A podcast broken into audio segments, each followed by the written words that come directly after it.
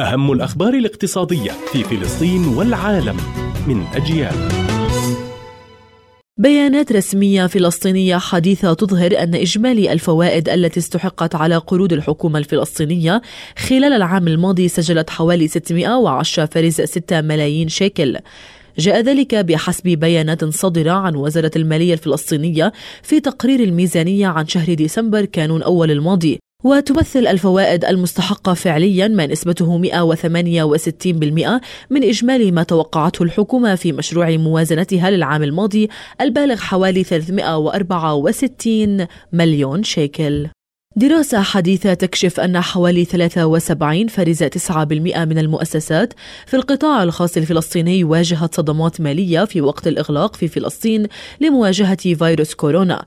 وذلك منذ أن نفذت الحكومة إغلاقا للمحافظات لمدة 88 يوما لمكافحة العدوى وبينت نتائج دراسة جهاز الإحصاء المركزي أن الصدمات المالية لمنشآت القطاع الخاص وقت الإغلاق أدت إلى ازدياد نسبة الشيكات المرتجعة. وبحسب الدراسة أفاد نحو 35% من مؤسسات القطاع الخاص بوجود صعوبات في توفير الخدمات المالية المتاحة في الوضع الطبيعي.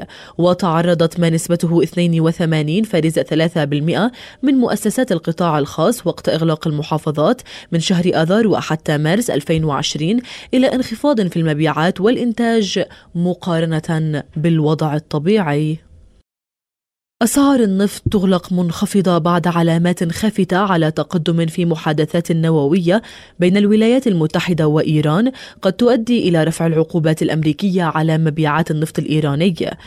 وفي الأسبوع الماضي قفزت أسعار الخام لسابع أسبوع على التوالي بدعم من استمرار القلق حيال تعطلات للإمدادات غذتها موجة شديدة البرودة في الولايات المتحدة واستمرار الاضطراب السياسي بين منتجين عالميين رئيسيين. مبيعات المجوهرات الماسية تنمو بنسبة 29% خلال العام الماضي مع نمو الطلب رغم الاضطرابات التي سببها فيروس كورونا. جاء ذلك بحسب التقرير السنوي الصادر عن خبراء من شركة باين الاستشارية ومركز أنتو إيرب العالمي للماس. وقال الخبراء إن مبيعات المجوهرات الماسية تراجعت في عام 2020 بنسبة 14% بعد إغلاق المتاجر بسبب الوباء وتعطيل حركة حدود السفر وإلغاء حفلات الزفاف.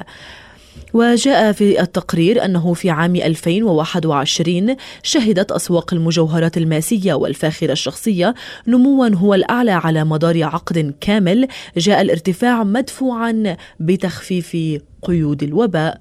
هذه كانت أهم أخبار اقتصاد فلسطين والعالم لهذا اليوم. كانت معكم سوار الطويل.